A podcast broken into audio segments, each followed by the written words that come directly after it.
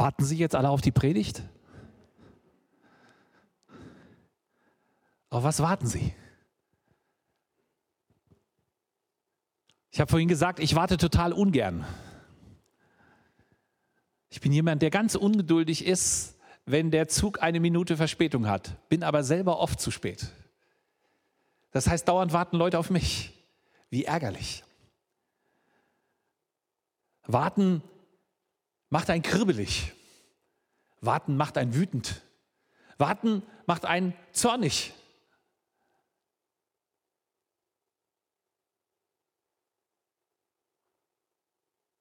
Je mehr man sich drauf freut,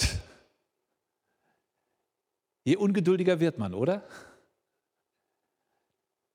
Wenn Sie den Kaffeetisch gedeckt haben und warten auf die Gäste, die da kommen sollen, der Kaffee ist gebrüht, Sie selber riechen den Kaffee ja auch schon eine ganze Weile.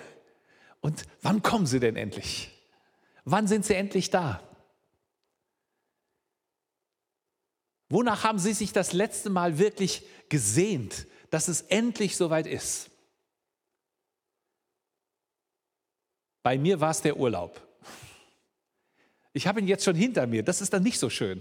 Aber wenn man ihn vor sich hat, so diese Vorfreude, boah, bald geht's endlich los.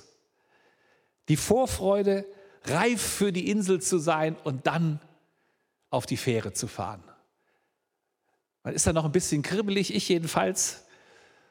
Ich war sehr unsicher, ob ich die Fähre kriege, weil wir mussten sie kriegen, weil danach hätte man einen ganzen Tag warten müssen, ob man dann bei der nächsten Fähre wieder einen Platz kriegt. Man hat auch Angst, wenn man wartet, dass man was verpassen kann. Was war das, wo Sie zuletzt sich so richtig nachgesehnt haben? Gibt es was? Was sind die Sehnsüchte, mit denen Sie heute Morgen hier sitzen? Nach dem Mittagessen?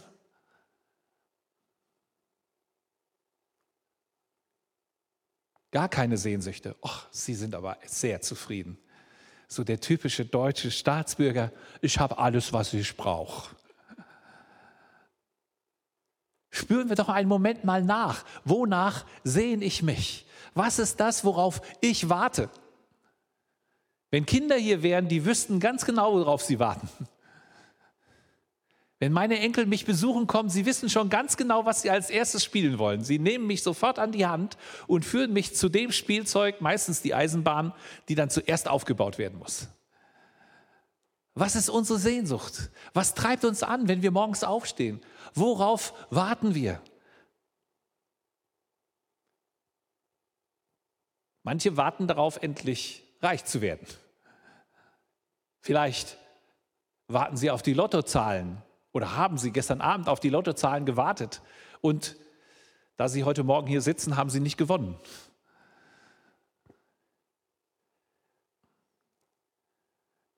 Sprüche elf, Vers sieben sagt, wenn der gottlose Mensch stirbt, ist seine Hoffnung verloren und das Harren auf Reichtum wird zunichte. Also auf diesen Reichtum zu warten, ist vielleicht auch ein bisschen profanes Beispiel. Wer wartet schon auf Reichtum, weil man weiß, kann schnell wieder weggehen. So manch einer, der an der Börse einen fetten Gewinn gemacht hat, hat erlebt, dass das schneller wieder weg ist, als er dachte. Jesus hat mal ein Gleichnis erzählt von jemandem, der auch dachte, er hat richtig gut vorgesorgt und er hat alles, was er braucht. Er hat alles in Scheunen gepackt und wusste, ich habe jetzt so viel, dass ich mich zur Ruhe setzen kann. Ich hatte gestern meinen Stichtag, in drei Jahren gehe ich in Rente. Genau gestern in drei Jahren. So. Dann setze ich mich zur Ruhe. Dann habe ich alles fertig. Aber Jesus sagt von diesem Menschen, der so denkt, du nah, du nah, du weißt gar nicht, was noch passieren kann. Ich kann heute deine Seele fordern und dann ist das, was du an Vorsorge gemacht hast, dein Reichtum, auf den du gehofft hast, alles dahin. Auf was warten wir? Auf was hoffen wir? Vielleicht auf die Zeit, dass es wieder so wird, wie es vor der Pandemie war. Ach, das war doch toll. So ohne Pandemie, ohne Krieg, ohne all die schlimmen Dinge wie Inflation wie jetzt. Ich habe Ihnen ein Lied mitgebracht, was ich im Radio gehört habe und ich habe gedacht, boah, das, Das drückt so richtig aus, was für eine Sehnsucht in unserem Volk ist. Es ist von der Gruppe Silbermond. Ich glaube, das bringt so ein bisschen die Sehnsucht raus in unserer Zeit. Wir suchen Halt. Wenn Sicherheit flöten geht, dann wartet man darauf, dass man wieder Halt findet. Dann will man wieder was in der Hand haben, wo man sagt, das ist felsenfest, das bleibt. Wonach schreien Sie? Wir haben es gerade im Psalm hundertdreißig gebetet. Aus der Tiefe rufe ich zu dir. Aus welcher tiefen Sehnsucht rufen wir nach Gott? Oder in Psalm zweiundvierzig, das möchte ich auch noch mal lesen, da fällt der Psalmist dem Psalm so an, wie ein Hirsch lechzt nach frischem Wasser, so schreit meine Seele Gott zu dir. Meine Seele dürstet nach Gott, nach dem lebendigen Gott. Wann werde ich dahin kommen, dass ich sein Angesicht schaue? Man spürt es so richtig raus. Wann ist es soweit? Wer sehnt sich heute noch nach Gott? Tun wir, die wir zur Kirche gehören, zu Jesus gehören, haben wir diese Sehnsucht in uns drin? Können wir aus dieser Tiefe heraus nach diesem Halt rufen? Oder ist Gott nicht auch ein bisschen zu einem Accessoire verkommen? So wie eine Handtasche. Man hat eben ein paar davon. Und sonntags kommt halt die dran. Oder zum Hauskreis. Oder wenn ein frommes Programm ansteht. Dann greift man einfach dazu, so wie man zu der Handtasche greift, die zu dem Kleid passt, was man gerade anhat. Aber wirklich brauchen? Sind wir existenziell wie ein Hirsch, der nach Wasser schreit, der am Verdursten ist, unterwegs nach Gott, ihm zu begegnen? Ist diese Sehnsucht in uns drin? Kommen wir aus der Tiefe überhaupt noch dazu, danach zu rufen? Wir haben im Psalm zweiundvierzig ein schöner Refrain, der in diesem Psalm zweimal wiederholt wird. Da heißt es in Vers sechs, was betrübst du dich, meine Seele, und bist so unruhig in mir? Harre auf Gott, denn ich werde ihm noch danken. Man möchte den Sängern von Silbermond zusprechen, hey, eure Unsicherheit, da gibt es etwas. Da gibt es etwas, was dieser Unsicherheit etwas entgegensetzt. Dieser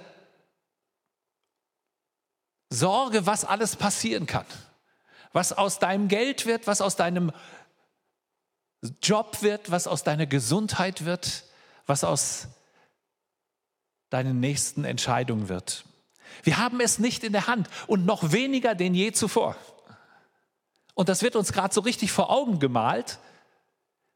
Aber man kann natürlich auch die Augen zumachen und sagen, wird alles nicht so schlimm, ich bin grundsätzlich Optimist, ich wurschtel mich schon irgendwie da durch. Aber warum lassen wir diese tiefe Sehnsucht in uns nicht nochmal erklingen und folgen diesem Aufruf des Psalmisten, harre auf Gott. Im Alten Testament, vielleicht haben Sie mal Spaß daran, das in, zu Hause nachzuschauen, kommt dieses Wort ziemlich oft vor. Harren auf Gott. Und wissen Sie, harren auf Gott ist nicht, man sitzt da so und denkt, naja, ob er nur kommt oder nicht, schauen wir mal. Wenn er unbedingt will, kann er ja mal vorbeikommen. Also wenn Gott mir was zu sagen hat, wird er schon irgendwie einen Weg finden, ansonsten mache ich mein Ding. Harren auf Gott ist total angewiesen sein, dass Gott jetzt eingreift. Kennen wir das Gefühl überhaupt noch? Ich glaube, manch einer vielleicht, wenn er schon mal im Krankenhaus lag und wenn der O P-Termin naht, dann ist auf einmal das Harren auf Gott eine durchaus relevante Erfahrung. Weil jetzt muss Gott helfen. Da ist zwar ein Arzt, der hilft, aber man weiß, Ärzte machen Fehler. Also lieber Gott, hilf, dass der keinen Fehler macht. Dann harrt man darauf, dass Gott eingreift. Aber hier ist der Psalmist noch ein viel mehr grundsätzlicher. Er sagt, harre auf Gott selbst. Nicht nur auf das, was er tut. Kennt ihr das, wenn ihr auf einen Besuch hofft, aber eigentlich hofft ihr nicht auf den Besuch, sondern auf das, was er mitbringt.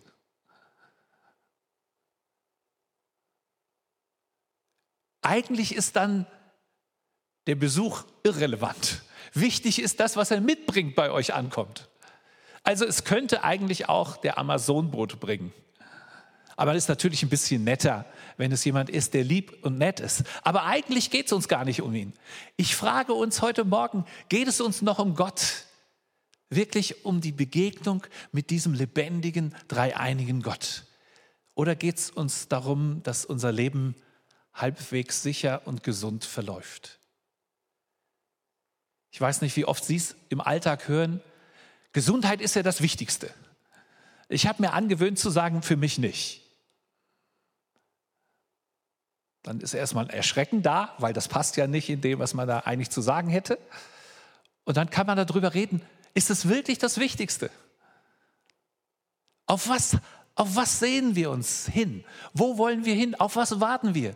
Ist es dieser Gott, auf den wir warten, oder ist er das nicht? Ich habe Ihnen etwas mitgebracht. Wenn Sie auf Gott warten, wollen Sie mich, sich, mich heute Morgen einfach einen Moment begleiten, dieses Warten auf Gott mal an sich ranzulassen. Diesen Mangel, dass er noch nicht so da ist, wie er da sein könnte. Dass meine Beziehung zu meinem Gott noch nicht diese Qualität hat, die es haben könnte. Vielleicht vom Vergleich her so, ich kann mit Gott per Telefon reden, aber ich würde ihn gerne sehen. Als ich meine Frau kennengelernt habe, haben wir vier Jahre eine Fernbeziehung geführt. Und damals gab es noch keine Handys, man musste in eine Fernsprechzelle. Die war immer mit einem erstaunlichen Geruch versehen, weil das wurde auch zu anderen Dingen benutzt. Und dann hat man da sonntags gestanden, weil sonntags war das Ferngespräch billiger. Dann konnte man eine Stunde für weniger Geld ähm, telefonieren. Und dann haben wir eine ganze Stunde telefoniert. Aber dann hat es auch eine Woche gedauert, bis wir wieder eine Stunde miteinander telefonieren konnten. Da war eine Sehnsucht schon nach dem Telefonat. Aber die Sehnsucht hatte noch eine andere Perspektive. Wir wollten uns endlich wieder sehen. Darum ging es. Mehr von Gott. Sehnen wir uns noch nach diesem Mehr von Gott, näher an Gott heranzukommen, mehr von ihm zu empfangen, tiefer mit ihm verbunden zu sein. Ich weiß nicht, wie ich Ihnen den Appetit schmackhaft machen kann, nach einer Begegnung mit Gott, aber das ist die Fülle des Lebens. Diesem lebendigen Gott zu begegnen, da geht nichts drüber. Da ist Ihr Urlaub ein Schatten dessen, was Gott Ihnen geben kann. Dass Gott eingreift in ihr Leben, dass Gott eingreift in mein Leben, dass Gott eingreift in unsere Kirche, in diese Gemeinde, in die Christenheit in diesem Land, in die Christenheit in dieser Welt. Wir sind so auf dem falschen Dampfer. Wir sind so mit anderen Sachen beschäftigt, dass wir das Wesentliche schon gar nicht mehr im Blick haben. Und häufig werden wir in der Kirche nur noch gefragt nach der letzten Tafel der zehn Gebote. Nach den moralischen Komponenten. Aber die zehn Gebote fangen mit dem ersten Gebot an. Du sollst deinen Gott lieben von ganzem Herzen, von ganzer Kraft, mit all deinem Verstand, mit all deinem Herzen, mit allem, was du hast. Das ist Nummer eins. Das ist unser Leben. Wollen wir das noch? Oder ist es nett, wenn es mal irgendwie passiert, wenn mal wieder ein toller Lobpreisgottesdienst oder ein toller ähm, traditioneller Gottesdienst in der Melanchthon-Gemeinde war, wo man nach Hause gegangen ist und gesagt hat, war heute interessant. Ist es das? Oder gibt es da noch viel mehr? Dass es wieder pulsierendes Leben ist? Oder sind wir schon so minimalistisch wie Silbermond auch? Irgendwas, was bleibt. Irgendwas. Egal. Nein. Die Bibel ist voll davon, uns vor Augen zu malen. Es ist was anderes auf das, was wir warten. Wie warten Sie darauf? sitzen sie vielleicht daheim und denken, naja, wenn der liebe Gott was von mir will, wird er schon vorbeikommen. Dann wird es schon irgendwie passieren. Ich habe etwas mitgebracht, was so ein Stückchen vielleicht eine andere Haltung deutlich macht. Ich möchte Ihnen den Unterschied vor Augen malen, das Warten auf der Couch und das Warten an der Bushaltestelle. Das sind zwei völlig verschiedene Sachen, oder? Weil wenn Sie an der Haltestelle sind, dann haben Sie sich schon auf den Weg gemacht. Dann würden Sie jetzt in der prallen Sonne stehen und denken, wo bleibt der Bus? Im Winter ist es wahrscheinlich zugig und kalt. Sie werden vielleicht sogar nass, wenn es keine Haltestelle des R M Vs ist mit wunderschönen ähm, Dächern und Bildern, die Sie ablenken. Und an der Haltestelle, da treffen Sie vielleicht andere, die auch auf den Bus warten. Und dann warten Sie zusammen. Und dann passiert etwas an der Haltestelle am Bus, wenn Sie zusammen warten. Dann sind Sie nicht mehr allein. Aber dann haben Sie zumindest bei dem Bus ein gemeinsames Ziel. Die Frage, ist unser Gottesdienst noch eine solche Wartehaltestelle, wo wir darauf warten? Wir gehen in diesen Gottesdienst, um Gott zu begegnen und nicht nur alleine, sondern mit den anderen zusammen. Wir erwarten noch etwas. Das Blöde ist, wenn man oft genug an der Haltestelle gestanden hat und nichts passiert ist, geht man, wenn man an die Haltestelle geht, hin, ah, der kommt heute wieder nicht, der Bus. Aber ich schaue mal kurz vorbei. Meine Frau und ich waren, wie gesagt, in Urlaub und wir haben eine andere Art von Warten kennengelernt, weil meine Frau musste in die Ambulanz. Und in Italien ist das schon ein Erlebnis. Wir hatten uns schon darauf vorbereitet, dass man da nicht nach zwei Stunden wieder raus ist. So, ich habe Brote geschmiert und wir sind mit Broten in die Ambulanz. Ich durfte dann nicht mit rein, weil Corona, ich musste draußen warten, meine Frau hat drin gewartet. Aber so, als wir dann um ein Uhr mittags waren wir da und um sechs Uhr haben wir dann unsere Brote gegessen. Wir dachten, naja, wird jetzt bald soweit sein. Aber um zehn Uhr hat der Wachmann gesagt, normalerweise um halb elf sorgen die dafür, dass das Wartezimmer geleert wird. Äh, zweiundzwanzig Uhr dreißig. Das hat uns Hoffnung gegeben. Aber als dann nach Mitternacht immer noch nichts passiert war, ähm, war dann schon mal die Idee, vielleicht brechen wir ab und kommen morgen wieder. Aber dann muss man ja wieder von vorne anfangen zu warten. Und dann hat meine Frau gesagt, nein, wir warten noch ein bisschen. Weil wenn in einer halben Stunde ich aufgerufen werde und wir jetzt abbrechen, wie blöd. Also haben wir noch weiter gewartet.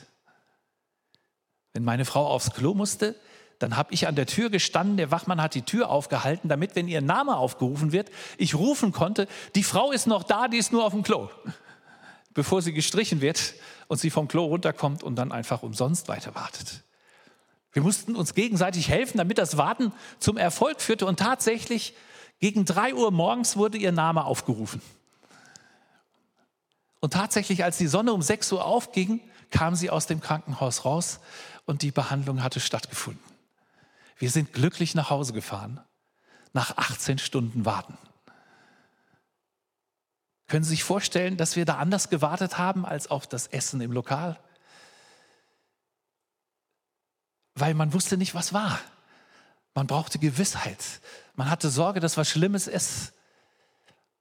Und bei uns war es nicht lebensbedrohlich. Da haben auch Leute gewartet mit anderen Sachen. Also man wartet anders, wenn es um was Existenzielles geht. Und ich möchte uns heute Morgen Mut machen, Gott wieder als das zu erkennen, was unser Leben ausmacht und ohne den unser Leben an dem Eigentlichen vorbeigeht. Dass wir ihn wirklich brauchen. Dass er wirklich etwas für uns hat, was es woanders auch nicht gibt. Er ist nicht der Ersatz für irgendwas, was im Leben sonst nicht funktioniert, sondern er ist das Leben selber. Und wenn wir ihn nicht finden und wenn wir ihn nicht erleben, dann verpassen wir nicht nur den Bus, nicht nur die nächste Etappe, sondern verpassen wir eigentlich das Ziel unseres Lebens.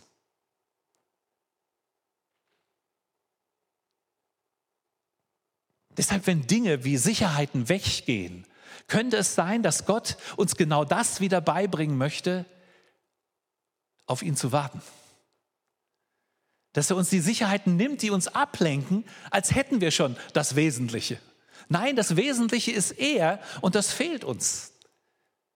Deshalb ruft er uns zu, harret auf mich. Und wir haben das in dem Bibeltext vorhin gehört, die da harren auf den Herrn, was passiert mit denen? Die kriegen neue Kraft, die fahren auf mit Flügeln wie Adler und laufen, ohne matt zu werden. Das passiert beim Warten, nicht erst, wenn er kommt. Das passiert schon beim Warten. Ich erlebe um mich herum lauter Menschen, die müde sind. Die Pandemie hat mich müde gemacht. Ich weiß nicht mehr. Nee, ich brauche erstmal Pause. Ich bin, ganz viele sind richtig geschafft. Wo holen wir unsere Kraft her, wenn wir geschafft sind? Ich möchte heute vorschlagen, auf den Herrn zu harren und das gemeinsam zu tun, sich gegenseitig unter die Arme zu greifen und sagen, wir warten auf den Herrn. Eigentlich sind alle Gebetsveranstaltungen einer christlichen Gemeinde Warteveranstaltungen auf den Herrn. Da gehen wir hin, um Gott zu sagen, worauf wir warten, dass er eingreift. Und wir bleiben zusammen, bis er eingegriffen hat. Warten auf den Herrn bringt Kraft, schweißt zusammen. Als Jesus darüber erzählt hat, was in der Endzeit passiert, war das Thema Warten das Zentrale, was er vermittelt hat. Wir kennen alle das Gleichnis von den zehn Jungfrauen. Die Zeit wird beschrieben mit Warten auf den König, der kommt. Und das ist offensichtlich nicht nur eine passive Geschichte, sondern da gilt es, an die Haltestelle zu gehen. Die zehn Jungfrauen haben nicht daheim gewartet, auf der Couch, sondern die mussten auf dem Weg warten. Und sie waren vorbereitet. Sie hatten genug Reserve mit, weil sie wussten, es könnte lange werden. Nicht alle. Andere haben gewartet, weil Gott ihnen Talente anvertraut hat und gesagt hat, ich komme wieder. Das Warten auf den wiederkommenden Herrn war nicht die Talente vergraben und zu sagen, naja, wenn der wiederkommt, hole ich es wieder raus. Sondern die Talente einzusetzen und Risiko auf sich zu nehmen, weil wenn man Talente einsetzt, ist man noch nicht sicher, ob was rauskommt. Also warten hat nicht unbedingt was mit Passivität zu tun, sondern mit einer gemeinsamen, zielgerichteten Ausrichtung auf etwas, worauf man unbedingt angewiesen ist. Und in diesem gemeinsamen Warten entsteht etwas in uns. Pfingsten hätte es nicht gegeben, wenn die Jünger und die Jüngerinnen nicht gewartet hätten. Die haben fünfzig Tage gewartet. Ist schon eine lange Zeit. Aber die haben nicht gewusst, ob es fünfzig Tage sind. Es hätten auch hundert Tage sein können. Es hätte auch noch länger sein können. Und sie wussten noch nicht mal, worauf sie warten, weil das hat es vorher noch nicht gegeben. Auf was warten wir jetzt? Ich glaube, dass Gott uns in dieser Zeit als Christen in diesem Land ruft, wartet auf mich, harret auf mich. Macht nicht irgendwas schon mal so zur Sicherheit, damit ihr euch gut fühlt, sondern wartet auf mich und tut das, was ich euch an die Hand gegeben habe. Die Talente, die ich euch gegeben habe, setzt sie ein für mein Reich. Aber wartet auf mich. Lasst euch dieses Warten nicht rauben. Die da harren auf den Herrn kriegen neue Kraft. Sie fahren auf mit Flügeln wie Adler und laufen, ohne matt zu werden. Das ist meiner Meinung nach die Quelle, von der wir trinken sollten, damit wir genug Power haben für das, was vor uns kommt. Und dann kann das zäh werden, dann kann das schwierig sein, dann kann es wehtun, dann kann es uns vieles wegnehmen, dann kann es uns reduzieren auf sehr, sehr wenig. Dann kann es eine dunkle Zeit werden, egal was. Wir warten gemeinsam auf den Herrn. Wir stehen zusammen mit diesem Gott und er wird uns begegnen da drin. Ich möchte euch Mut machen und unseren Kirchen, dass wir uns nicht verleiten lassen, das Warten abzukürzen und dann, wenn er wiederkommt, nicht bereit zu sein. In Lukas zwölf steht, umgürtet eure Lenden. Seid bereit. So wie die Feuerwehr dauernd bereit ist, dass es brennen kann und sie sofort loslaufen können. Sind wir bereit, wenn Jesus wiederkommt? Haben wir die Sachen geklärt? Sind unsere Beziehungen in Ordnung? Sind wir einsatzfähig? Kann Gott uns sagen, jetzt geht's los. Ich brauche euch jetzt hier oder dort. Was ist mit den Trainingszeiten, die wir jetzt vielleicht in dieser Wartezeit haben, wo wir genau das lernen? Mit wenig auszukommen. Vieles andere. Jetzt gehen mit mir die Pferde ein bisschen durch, weil mich das so packt und ich das gerne lernen möchte, weil ich habe das auch nicht drauf. Ich schaffe das auch nicht alleine. Ich brauche Freunde um mich rum, mit denen ich mich zusammentun kann. Ich suche andere Leiter im Land, mit denen wir zusammen beten. Wir treffen uns immer mehr zum Beten, um auf den Herrn zu warten, um diese innere Haltung zu leben und dabei von Gott geprägt zu werden. Und das wünsche ich euch hier in der Melanchthon-Gemeinde. Das wünsche ich uns in der hessischen evangelischen Kirche, aber auch in unseren Städten, dass wir dieses Warten auf den Herrn gemeinsam wieder lernen. Und dass wir uns von unseren Wohnzimmersesseln aus wegbewegen, hin, wieder raus zu den anderen Menschen und mit ihnen gemeinsam auf Gott zu warten. Im Psalm siebenunddreißig steht, denn die Bösen werden ausgerottet, die aber des Herrn harren, werden das Land ererben. Wir sind berufen. Deshalb mache ich Mut, dass wir auch tun, wozu wir berufen sind. Vater, wir sind hier und warten auf dich. Vater, wir wollen dir sagen, dass uns das allen schwerfällt. Wir sind nicht irgendwie... Wir, wir sind nicht die Spezialisten für das Warten. Wir sind Deutsche, wir können ganz viel machen. Gib uns was zu tun und dann machen wir das. Aber warten, das musst du uns lehren. Und Gott, du hast so viele Menschen um uns rumgestellt, die auch an dich glauben. Aus anderen Kulturen, aus Asien, aus Afrika, aus Lateinamerika.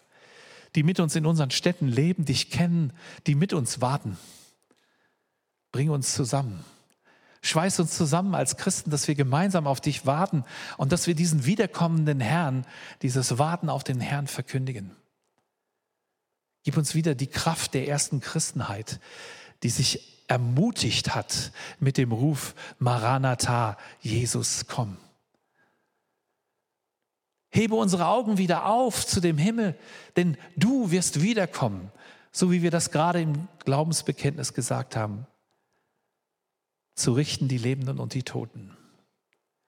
Du bist das Ende und nicht irgendein Chaos. Wir warten nicht auf die Zerstörung dieser Welt, sondern auf den wiederkommenden Herrn. Wir haben eine Hoffnung, die lebendig ist. Wir müssen nicht auf irgendwelche Dinge, auf irgendetwas warten, damit unsere Unsicherheit irgendwie handhabbarer wird. Wir warten auf dich und es ist Kraft in dem Warten auf dem Herrn. Und das wollen wir wieder neu entdecken. Hilf uns dabei. Dreieiniger Gott, Vater, Sohn und Heiliger Geist. Amen.